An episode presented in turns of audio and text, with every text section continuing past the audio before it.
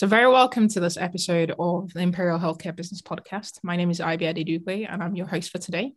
And we've got a wonderful guest with us today. We'll be talking about digital uh, therapeutics and neuromodulation. His name is Mr. Harith Akram, um, and he's a functional neurosurgeon at the National Hospital for Neurology and Neurosurgery in London. He's here in personal capacity, and he'll be talking to us about some of um, these things around neurosurgery. So, very welcome, Harith. Thank you. Thanks, Ibi. Thanks for inviting me. Glad to be here. All right. So, can you tell us about your career path so far into functional neurosurgery?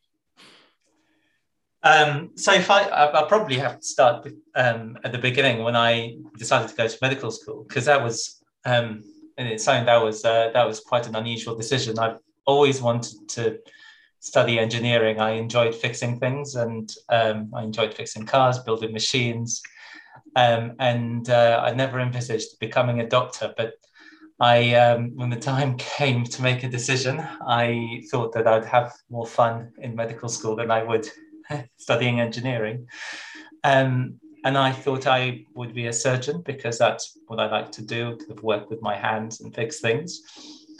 And, but then during medical school, I fell in love with neurology. I just thought the, the field of neurology is, uh, is challenging, it's exciting, but you need to use um, kind of all the information you, you, you can gather to make up a hypothesis and then um, detect or, or localize lesions in the central nervous system or peripheral nervous system. But I still wanted to become a, a surgeon, and then I, I was introduced to neurosurgery, and that was the uh, my way in into neurology. And then, as a as a resident in neurosurgery, I also discovered that neurosurgery can be quite surgical, especially if you're doing spinal operations or uh, big cranial operations. Uh, but a small field, um, which is functional neurosurgery, can deal directly with neurological disorders and of the function of the brain. Um, and um, and that's that that was it. It was the it was it was exactly what I what I liked to do, and and I saw the effect on on the patients uh, immediately. You know, you see the effect straight away after surgery, and patients get better after surgery, so it's quite satisfying. Um, and that was that for me. It was a clear decision. The operations are not very challenging most of the times. They're very meticulous, but they're not very challenging. say that, but, but not for the average you know, person. The, yeah, but the the outcome um, it's very satisfying, which is why I, I picked the field. Okay. And if you could just tell our listeners who do not know what functional neurosurgery is, um, just give sort of a rough idea what it is and what it manages. Neurosurgery in general tends to deal with anatomical abnormalities in, in the brain. So this when it comes to brain surgery or in the spine. So if you have a, a, a brain lesion, a brain tumor or a blood clot, um, or if you have a slipped disc, something that's affecting the normal anatomy, then you can go and correct that, try to restore normal physiology, try to restore normal anatomy by removing the lesion, um, by kind of draining an infection or removing a slipped disc. Um, and what you're trying to do is you're trying to limit um, the kind of tissue destruction that's ongoing because of the disease process and by doing so, you improve the quality of life, you improve, um, uh, you know, you reduce pain and suffering, which is the aim of, of all kind of medical um, endeavors. With functional neurosurgery, there is there isn't usually an anatomical abnormality in in in the in the brain, uh, but a functional abnormality which can result from kind of chronic neurodegenerative disorders like Parkinson's disease, where you have loss of certain uh, tribes of neurons in the brain, and that can lead to uh, a movement disorder. So, um, slowness of movement or rigidity, so stiffness of movement or shaking, tremor. And what we do is we target those circuits in the brain that are misfiring uh, by either in implanting electrodes, where we can then deliver electricity to those networks and modulate the way they function. And by doing that, we restore the function that has been lost um, and get rid of any abnormal movement or for example, in the case of, of Parkinson's disease, we um, improve the slowness of movement and reduce the need for medications. So that's the difference um, between functional neurosurgery and the, the rest of general neurosurgery and and that's really uh, phenomenal in terms of the differences made for Parkinson's patients. So that leads me to the next question, which is: apart from Parkinson's, what are the other conditions that have been successfully treated by functional neurosurgery? And why do you think others have kind of remained theoretical as opposed to something that we're doing for all patients within the NHS, for example? That's a very good question. So the the, the, the bread and butter of, if if um, if you may, of functional neurosurgery is movement disorders. So patients with Parkinson's or patients with something called dystonia, where you have an abnormal uh, muscle tone that can affect your movement, um, or tremor, um, for example, an essential tremor or multiple sclerosis tremor. All these conditions respond very well to, to deep brain stimulation and to, to brain lesioning as well, directed brain lesioning. And other conditions, also, uh, like cluster headache, for example, which is a very, very painful, very rare, luckily, but a very painful condition. It's the worst pain known to man. Also responds to deep brain stimulation.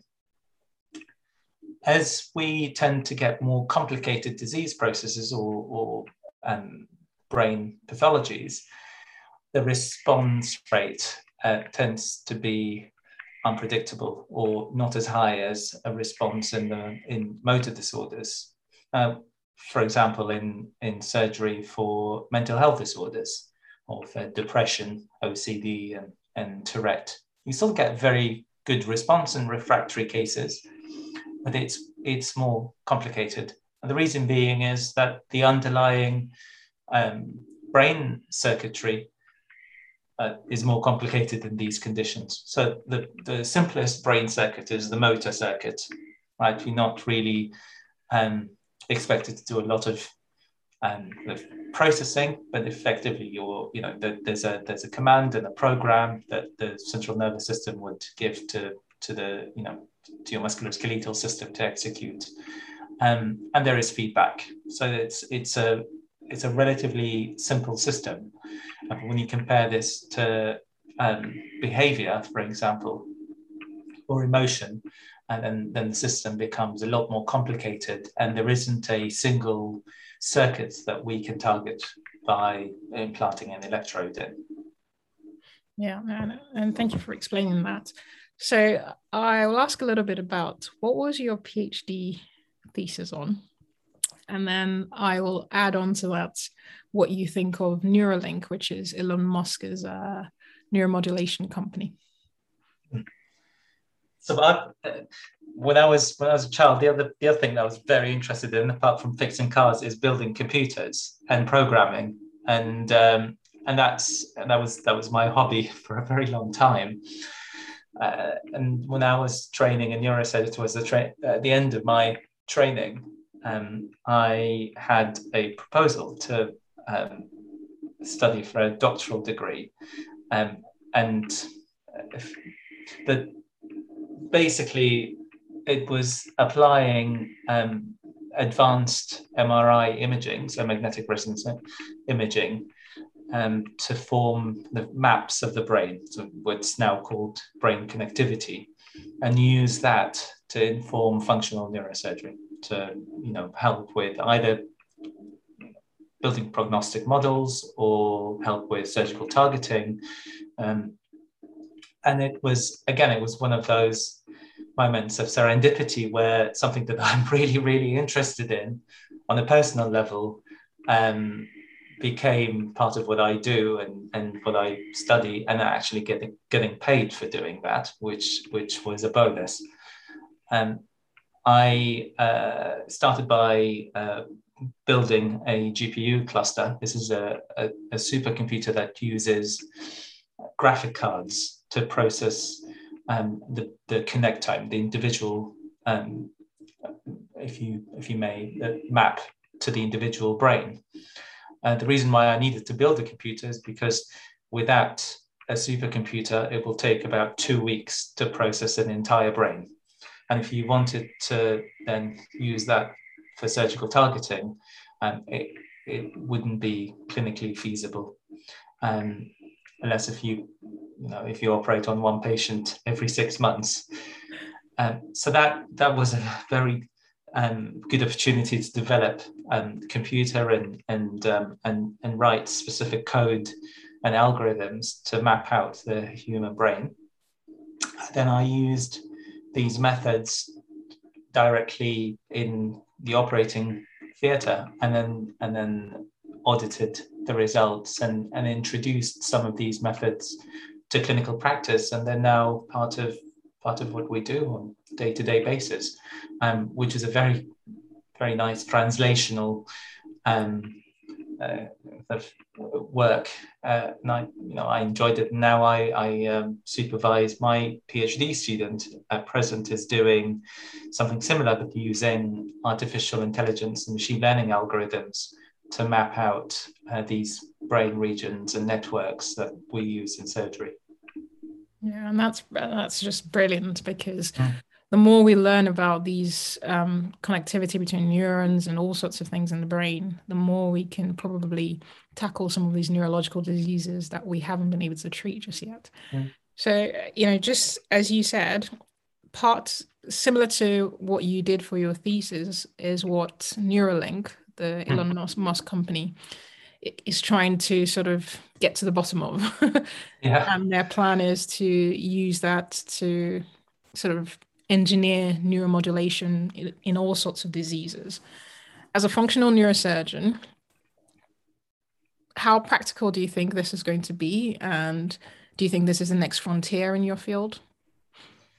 So I, I have I have some reservations when it comes to Neuralink. Um, I think I think the ethos is very different to what we do. So um, our ethos as as doctors um, is to alleviate suffering, right? At the end of the day, we want to improve function, we want to alleviate suffering. Um, and we want human beings to live, you know, a, a healthy life, a life that they enjoy, um, without being affected by disease process.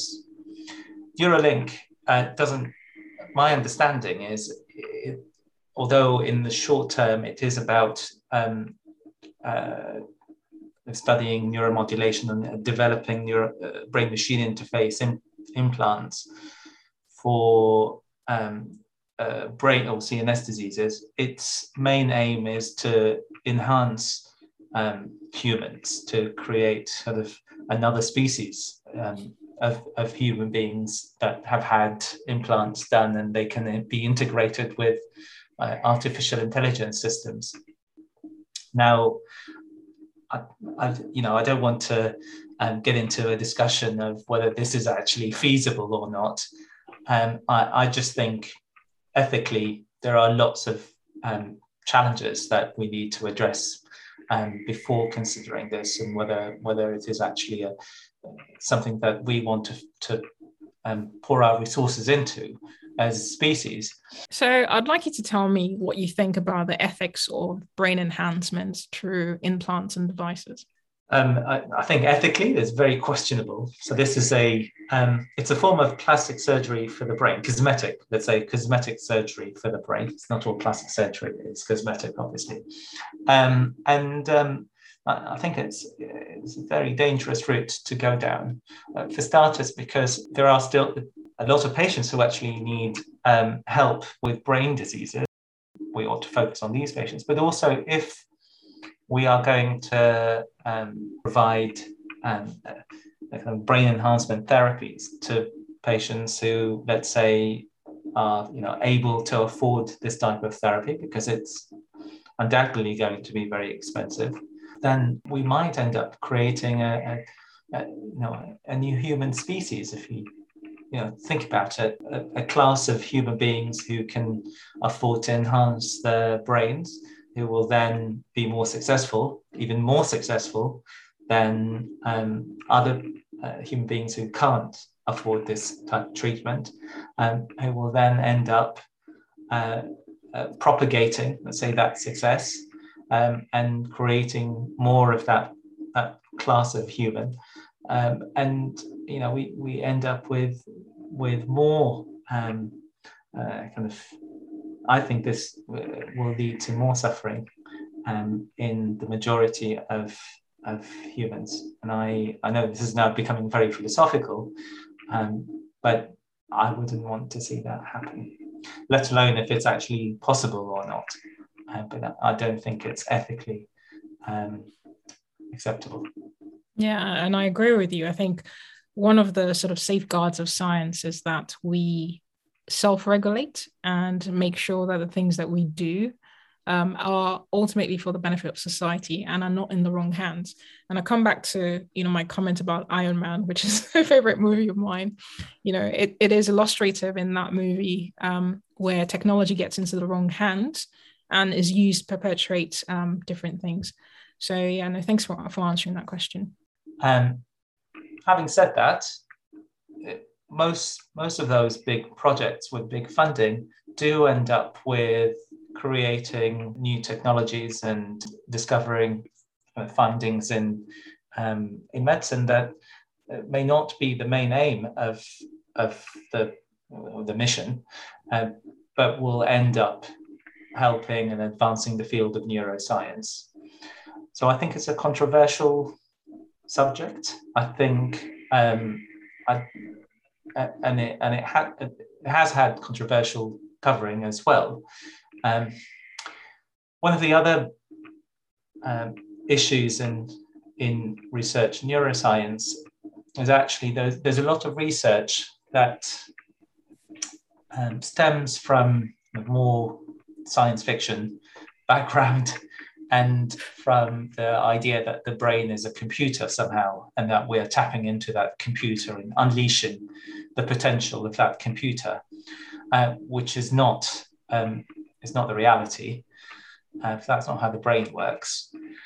Uh, and i think neuralink um, makes that assumption. But what we um, what, what we want to what patients um, really want or need is not a way of reading what information uh, that's coming out of their brains, but actually um, helping with re-establishing lost sensory inputs.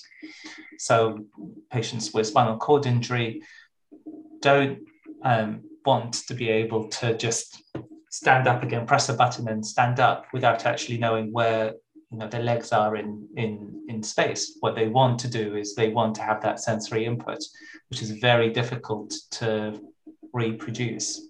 And that's why it's very important to ask the right question and to see what is actually needed uh, rather than what the the researcher or the scientist envis- envisages to be the you know the what patients actually need and what's going to improve their quality of life and I, and I love the. Sorry, that's a very long, very no, long no, no, answer. No, not at all. I actually love the way you sort of, you know, express that, bringing it back to patient-centered research, patient-centered, patient-relevant research, because there's no point being in the lab or you know doing clinical trials, and actually that's not what patients want. That's wasted money, wasted resources wasted time you know that could have you know been invested into other things.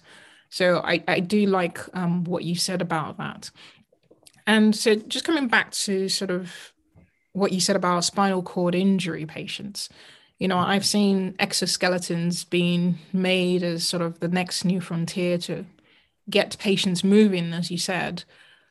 Do you think there is an opportunity to neuromodulate what you talked about in terms of sensation so you know their ability to to know where their their you know limbs are in space. Do you think there's a possibility to do that? So i think there is a possibility to do that and i think that's what we should be focusing on. Um, i think developing exoskeletons is very cool. I mean that's a and with time they'll become lighter they'll become more accessible but at the end of the day they're just another wheelchair right it's you know they, they look like you know we can see patients walking with an exoskeleton but they're actually you know they're just in another vehicle Um, so without that sensory feedback, you know, our, our, what what we are are basically brains, right?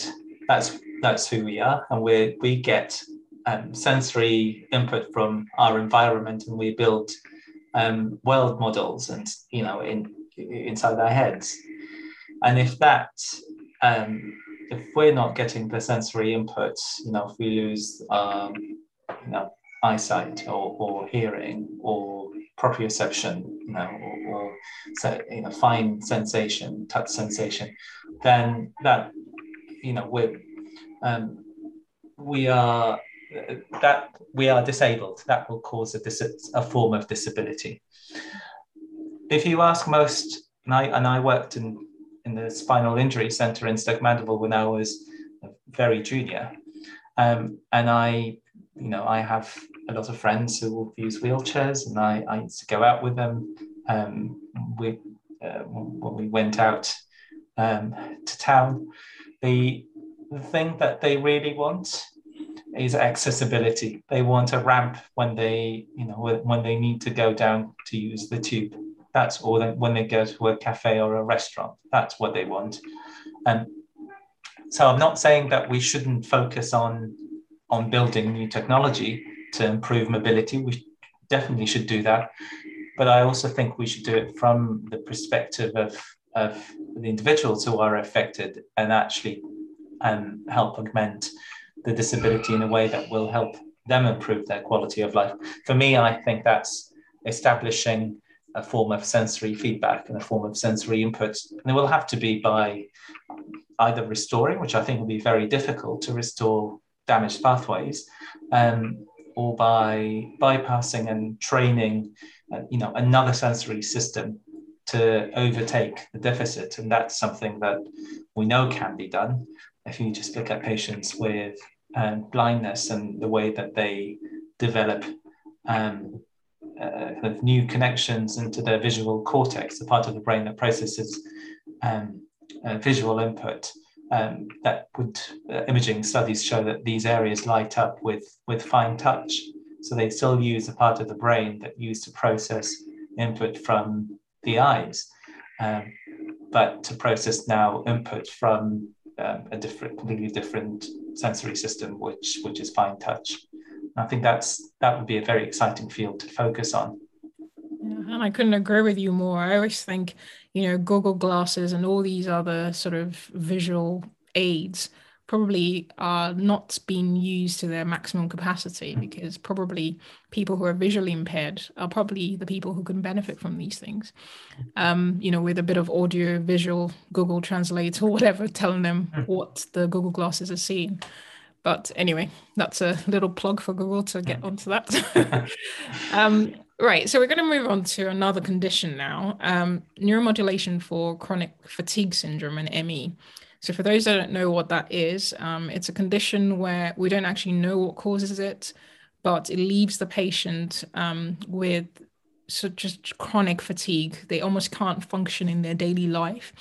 Um, and they sort of get a what we call a myopathy, where their muscles are not as good and all sorts of things. And it's a real disease burden in that once people get it, it's unfortunate you almost can't treat them and manage them.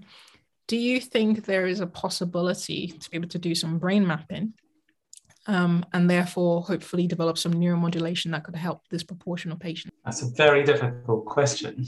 And um, patients with chronic fatigue syndrome or, or um, myalgic encephalomyelitis um, tend to suffer in silence because there's very little understanding of the disease. Um, and I think that uh, the statistics are also very, very vague because of because of that. So uh, it could be that over a million uh, people are affected in the UK with chronic fatigue syndrome.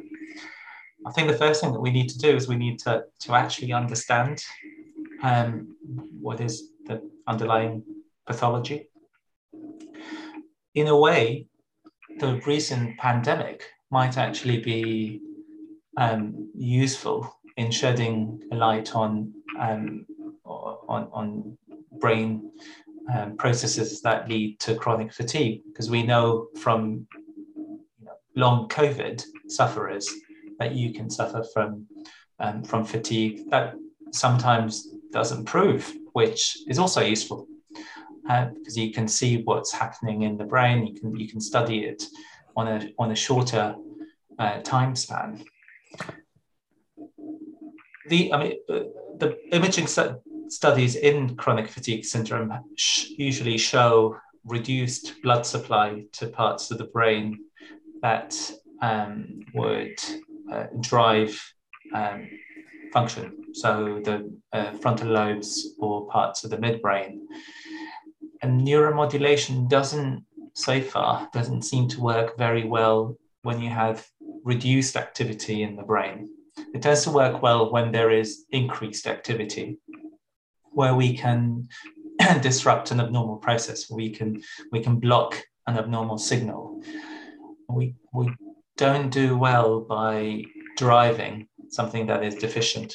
That's so so I'm I don't know, and I don't know of any any published experiments or studies that show that neuromodulation has helped with chronic fatigue syndrome. I also don't think it's something that functional neurosurgeons will be able to drive. I think this is something that you need dedicated, you know, clinicians specializing in chronic fatigue syndrome um, and you know, specialized neurologists to um, to drive this forward. And we need to start by identifying the underlying circuitry involved, and then we can start designing um, therapeutics, whether pharmacological or surgical. But it is a it is a very big challenge. Um, and from what I can see, just going through the literature, the all the surgical um, reports um, report on cases that are probably not chronic fatigue syndrome, but are other other conditions that have been diagnosed as chronic fatigue syndrome, which is another challenge. Is actually getting the right diagnosis. And you're you're so right on that because I think, like you said, a lot of these people don't present early, and by the time they do present, they've been through so many different specialists um, before they eventually get their diagnosis. By which point, often you know the disease process is already quite set in place. Um, I think they're also they're also quite stigmatized these patients. That is correct, yeah. Um, because and, and I I don't see patients with chronic fatigue syndrome, but I see a lot of patients with with chronic headache a very severe refractory headache. And they, I, I, mentioned earlier, this is you know, patients with cluster headache have what they, what's described as the worst pain known to man. And they, they have the highest rate of suicide in all medical, other uh, medical conditions um, for something that is so rare. Um, and, and yet, when they're suffering an attack, you can't see anything on the outside. And um, the suffering and pain is often just dismissed as you know just having another headache today. And so it's it's very difficult when we can't see from the outside what's happening. Um, uh, so these patients also suffer psychologically and um, and, and, and their quality of life is very affected by a condition that is invisible we can't see it. Yeah, and again, you know, you just touched on something in terms of pain management in itself. Um, often we take away the sort of physical pathological process that sets the pain pathway in place. And when we lose sight of that, when that's no longer visible, like you said, we think the patient is making it up. Even though neurologically, you know, the limbic system, their emotional pathways, all sensitized in the whole pain process. And that bit of it, we've not managed to switch off um, I think, for patients with chronic pain. And so their experience and emotional reaction to the pain they're, they're, they're getting is, is something that we can't see and we can't quantify. And, you know, the traditional way to look at things is if we can't quantify it or, you know, see it, then it doesn't exist. Um, which, you know, is a bit unfortunate for these patients. So we'll move on to sort of um, brain tumors. And it's the most common tumor in children. Um, and in adults, it's also got one of the sort of worst uh, statistics in terms of outcome and survival. Do you think that um, deep brain stimulation delivered gene therapy is a possibility for treatment for brain tumors? And do you think this will become standard in the future? I know there are some trials that have been ongoing with regards to this. Yeah, so, so it wouldn't be deep brain stimulation, it'd be stereotactic. um, so the tubes, so we can Im- implant tubes using the stereotactic technique. So that's using the same technique to implant the electrodes in the brain, but we implant cannulas in the brain um, in a very, very precise manner. And then we use that to deliver uh, um, either a viral vector that carries a, a, a gene um, that will then deliver the gene to the tumor cells and, and, um, and then uh, make a, a, a, kind of effect, affect the, the, the um, uh, those cells in a certain way that will then either lead to kind of cell death or sensitization for chemotherapy or radiotherapy. And it's it's certainly very encouraging. I don't see it as and it's and it's an interesting way of delivering um, genes to um, to tumors or to lesions. It doesn't have, you know, I'm sure there, there is a role for it in certain types of tumors. I don't think it will be the you know the ultimate way of delivering um, uh, targeted um, genes or targeted chemotherapy to tumors. What I think is more exciting is what um, are techniques that we have now um, available for functional neurosurgery, like something called uh, focused ultrasound. So this is an MR guided high intensity focused ultrasound that might be able to disrupt the blood brain barrier in the tumor. And as you do that, you can then infuse the either the CSF or the brain, um, or the sorry, the um, uh, the blood with uh, a you know chemotherapy immunotherapy agent, which will then find its way to the tumor where there is a you know a disrupted blood-brain barrier or sensitized uh, cells. Um, and it might be that other means of doing it is just by using um, certain sequences in, in MRI to, to sensitize tumors to you know, increase uptake of certain agents. Um, they're all really exciting areas of research. Um, and and I, uh, uh, we are part of, we take kind of part in, in multiple trials and introducing um, genes to, to the brain, not, not personally, not in uh, brain tumors, but in, in certain neurological conditions, um, including Parkinson's disease. They're all trials, and we don't really have any, any kind of um, substantial data yet as to how, how effective they will be. But watch the space. It's certainly an area of growth and development um, in, in neurosurgery and in stereotactic functional neurosurgery in specific. Yeah, and I couldn't agree with you more because, you know, the the average sort of uh, survival rate after diagnosis of GBM, which is um, one of the sort of worst brain cancers to get, is 16 months. And to be able to improve on those 16 months will be quite good for a lot of people. Um, so again, just coming back to brain mapping, which is sort of the foundation and the core of what you do. How do you think this would help in conditions like spinal cord injury, which we've mentioned already? Um, things like locked in syndrome, where the patient is aware but they can't express any verbal emotions or facial expression, um, apart from possibly blinking in some cases, or motor neuron disease or Lou Gehrig disease, as the Americans like to call it. Mm. Um, how do you think you know functional neurosurgery could play a role in managing some of these conditions? I think mapping and i wouldn't just say brain mapping because in in, uh, in, in these conditions i'd also say brain and spinal cord mapping so central nervous system mapping.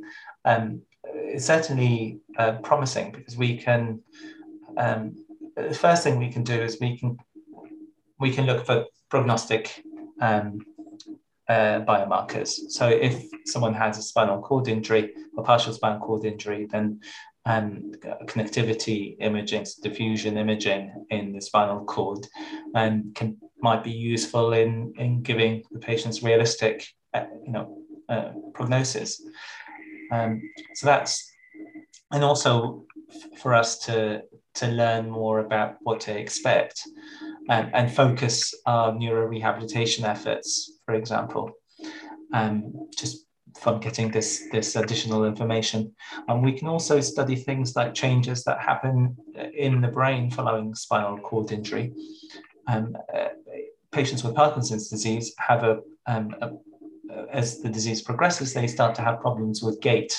So you have gait and balance problems. Um, and it, it's still one of those conditions that we don't fully understand, but we know that it, it can um, severely affect patients' quality of life, and it tends to also um, uh, affect survival in those who are affected. And what we'd like to know is why do these things develop? Where is the disease process? Is this in, in the brain or is it in the spinal cord? Um, and brain mapping um, can certainly be very useful in investigating these conditions. Same thing for motor neurone disease. And it might be a very useful way of um, not just diagnosis, um, but building building prognostic models, and also might be useful in targeting therapies if we can identify uh, kind of the locus of, of the pathology uh, in the brain. You mentioned locked-in syndrome. Now that would be a condition where um, a, an implant like Neuralink might be useful because it is a way of, com- of improving communication. And it's the same for advanced motor neurone disease. So if we can improve communication, um, know, and, and um, uh, not just ver- know, let's say verbal communication is probably the wrong expression, um, but you know, input output communication. This would be very useful. Um, and mapping out those important circuits will definitely use, using brain mapping um, can guide you know, any implantation of, of uh, a, a brain machine chip or electrodes. Yeah, and, and I agree with you. You know, the images people would have seen on TV would have been of Christopher Reeves um, and of, you know, so many other famous people who had diseases that allow them to have a sort of communicative tool that they use to communicate with everyone. Now, again, sort of thinking Hollywood, um, I'm a big fan of Iron Man and a big fan of, um, you know, some of these movies. Obviously, with neuromodulation or with implanted devices, there is a connectivity issue um, in terms of it's connected sometimes to a, to a sort of remote that the patient usually has, where sometimes they can you can dial up or you can dial down with an iPad or something. There are obviously security issues around this. Um, can you talk us through some of those um, security concerns with implanted electrodes and neuromodulation as a whole? So the, the, the new implants. So when you have when you have a let me talk about the, the DBS system because this is this is the uh, conventional system that is uh, in use. You know, hundreds of thousands of patients have had these implants in. Um, and for us to control the stimulation, um, to switch it on or off, or to control how much electricity is going into the brain, um, we have a remote control that we can then apply to the um, battery pack with a computer that's usually implanted in, in the patient's chest. So every the, the entire system is internalized in these patients.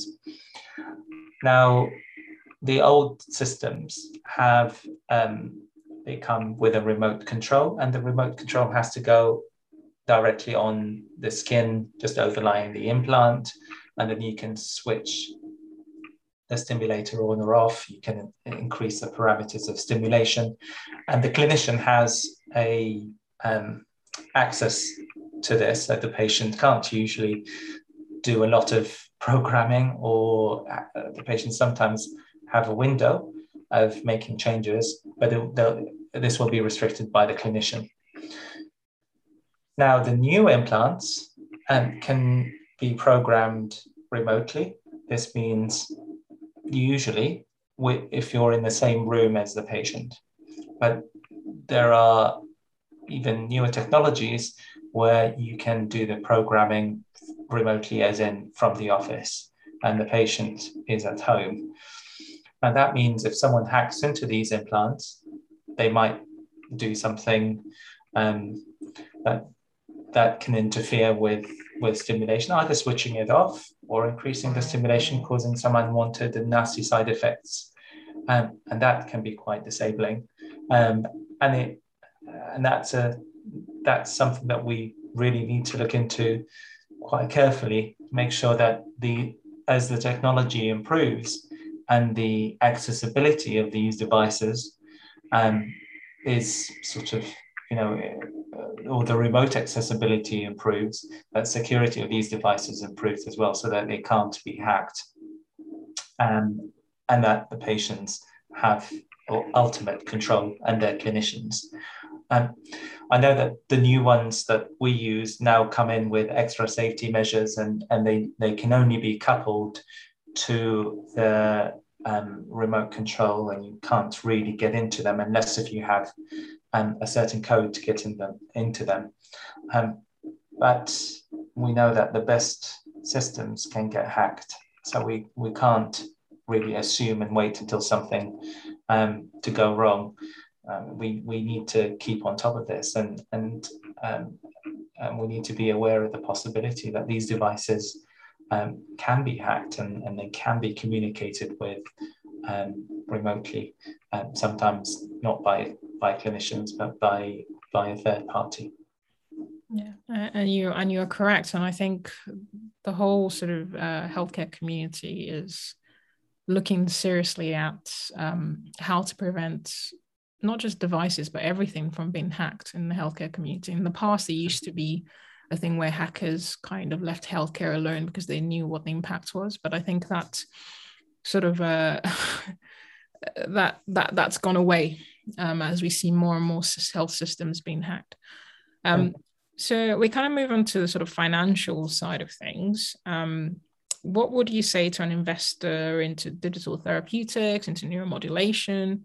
you know, what functional neurosurgical technique or devices should they watch out for and who should they be think or what should they be looking for to invest in? I think over the um, the last 10 years, we've seen a lot of um, development in, in hardware.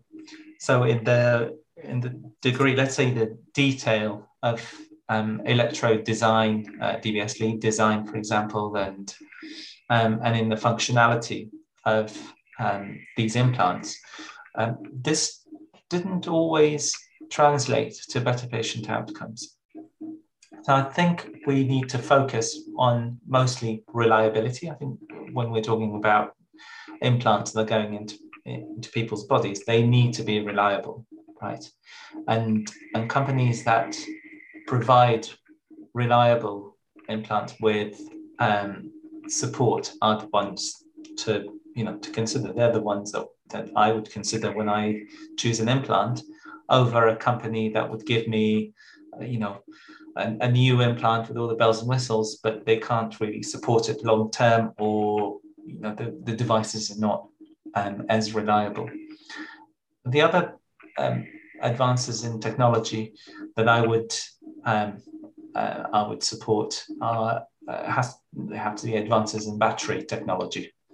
So all these implants have batteries. They can be quite bulky, um, or they might require replacement, or they might require um, charging, so regular charging. Now, if we can get um, implanted uh, devices that have small batteries that last longer, um, it will be more comfortable for patients and it'll be more that'll be more practical and the, the burden from having the implant uh, wouldn't be as high um, uh, for some for some patients, especially patients who don't have the ability to to charge their devices up regularly. So that's something I'd um, uh, I'd like to see and something that I would support. But I would look for something that is reliable that is that is not not targeted towards a small um, subset of patients that um, can afford it but something that can be um, used worldwide in in you know patients in India um, and you know in in in Africa and other parts of the world where they may not have as developed and, and, and as wealthy healthcare systems, um, but they still have the patients and they still have the need for, for, for these technologies. Yeah, and I agree with you actually, because when you think about how many times patients come in over years um, for battery checks or battery replacement, um, roughly how much, if you, I don't know if you know, um, do these batteries cost and how long do they last for? It, it depends on the batteries. They can be anything from ten thousand pounds to I think twenty five thousand pounds. Um, but they and, and again they last for you know depends on on the company and whether they're rechargeable batteries or not. So the rechargeable batteries can last anything between 10 and 25 years, um, whilst the uh, what we call a, a, a primary cell uh, battery, which is non-rechargeable, um, it can last anything between two years to sometimes eight years. But it, it depends on the battery size and how much you're using it. Because every time you replace a battery, there is a risk of introducing infection. Um, and that, that can't be taken lightly, especially if the patient is, is dependent on, on the implant and on the stimulation. Um, and if they they develop an infection, you'll need to remove the entire implant because antibiotics won't really work. Um, and that, um, that can be devastating. Now, in future, there is also a risk of, um, and this is not specific to neurosurgery, but to, to surgery and medicine um, overall, there is that risk of, of antibiotic resistance. And I don't want to, to to see a time where you know we are getting infections that don't respond to antibiotics and yet we're, we're needing to operate on these patients to replace their, their batteries on a regular basis because I think the risk will be much much higher um, and you know and, and complications can be devastating for these patients. Yeah, and I agree with you. I suppose this is where Elon Musk's company, so Neuralink, probably has uh, already some capabilities in battery development. And they probably could focus on this i keep saying uh, we're not sponsored in any way by neuralink. They just seem to be an interesting company. Um, you know just I mean, again, a lot of i don't mean to interrupt but but if you look at things like um, nasa um, and all the technology that was initially developed for, to allow for space travel and tend to then make its way to healthcare and to other um, you know, uh, practical uses in, in day-to-day life. Uh, so, you know, all, all uh, scientific work is uh, can have can have beneficial effect, um, and I think especially something that is so well funded um, and focused on, you know, on, on brain mapping and brain machine interface that um, you know, I'm, I'm quite positive that there will be um, some things that we can take out of it and, and use to help our patients. Yeah, and I agree with you on that uh, because again, just come back to sort of the economic burden of diseases um, that are treated in functional neurosurgery. So obviously, Parkinson's is the typical one.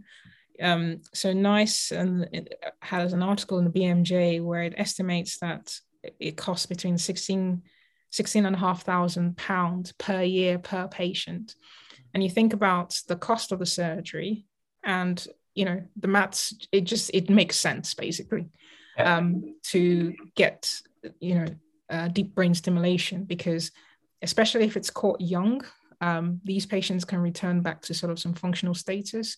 They're less dependent on needing carers and you know mobility and social packages. And essentially you give them the opportunity to have an extended period of normal life. And the ability to contribute towards the economy of the, of the country. So it truly is phenomenal and the work you do. Um, I've had the great pleasure of, of seeing that at work. Um, and then I just come to my final question, which is what has been the most uh, favorite, what the, the favorite thing or patient condition that you've managed um, as a fun- functional neurosurgeon? Uh, uh, so, I mean, it has to be has to be tremor surgery. Um, and it, it's because we see the and I think we've done this together. um, you and I in in, um, uh, in theatres, it's very satisfying because you can see a patient um, on the operating table, and the patients are usually awake for this type of surgery, not for all deep brain stimulation surgery, but specifically for surgery for tremor. Um, because we want to test and we want to see the effect immediately. And we can see that effect. We can see a patient who has very, very little function um, in, in their hand, for example, and they can't um, they can't write their names. And as we introduce the electrode into their brain and as we start delivering stimulation, we can see the immediate improvement in the function. Uh, and, and the patient can, can draw or write uh, their names and um, you know, they can drink from a cup whilst they're on the operating table. Um, and I find, and then they'll have a big smile on their faces. And, and I just find that um, always very emotional, always very, very satisfying. Yeah, and I, and I can testify to your patients being uh, very, very satisfied and very grateful to have the surgery. I think one final question. I did say that was my final question. Go on. The very final question, I think, um, which a lot of hmm. patients and people wonder about. Once you have these implants, can you go through airport security, or do you have to be stopped at every point, or do you need to go to special bits? So uh, you can absolutely go through airport security they because they're very similar to having a, a, pacemaker for the heart, and we've we've you know we've had millions of patients uh, around the world have had pacemakers for the heart. All you need to do is to have a, a card to tell security uh, that you have uh, a pacemaker. Um, there are things that I tell my patients that they can't do after the surgery. So one of them is arc welding, for example, um, and uh, and that's I mean, I would miss that because that's something that I enjoy doing. Um, but I, am yet to meet a patient who actually does that. I have met, I have a patient who works with very strong magnets, um, and, and I had to warn him that that's something that can interfere with the implant. Um, but most patients um, have the, the idea is that to improve patients' quality of life. And again, it's we're not treating we're not treating the disease, and this is not a cure we have a patient in front of us and we have to look at what they need and how by improving some of their symptoms how we can help them live a better life um, and and that's how we that's how we make a decision as to what is the right thing for that individual patient um, but going through security at airports um, is um, is doable um, you just need to show them a card to say that you have a pacemaker. yeah, and, and thank you for that. Um, and that is my final question. So thank you so mm-hmm. much for joining us and thank you for talking us through um, all of this. And uh, yeah, we look forward to many more things happening in this space. So thank, thank you very much, Ibi. Thank you for the invitation. Glad to be here. Thank you.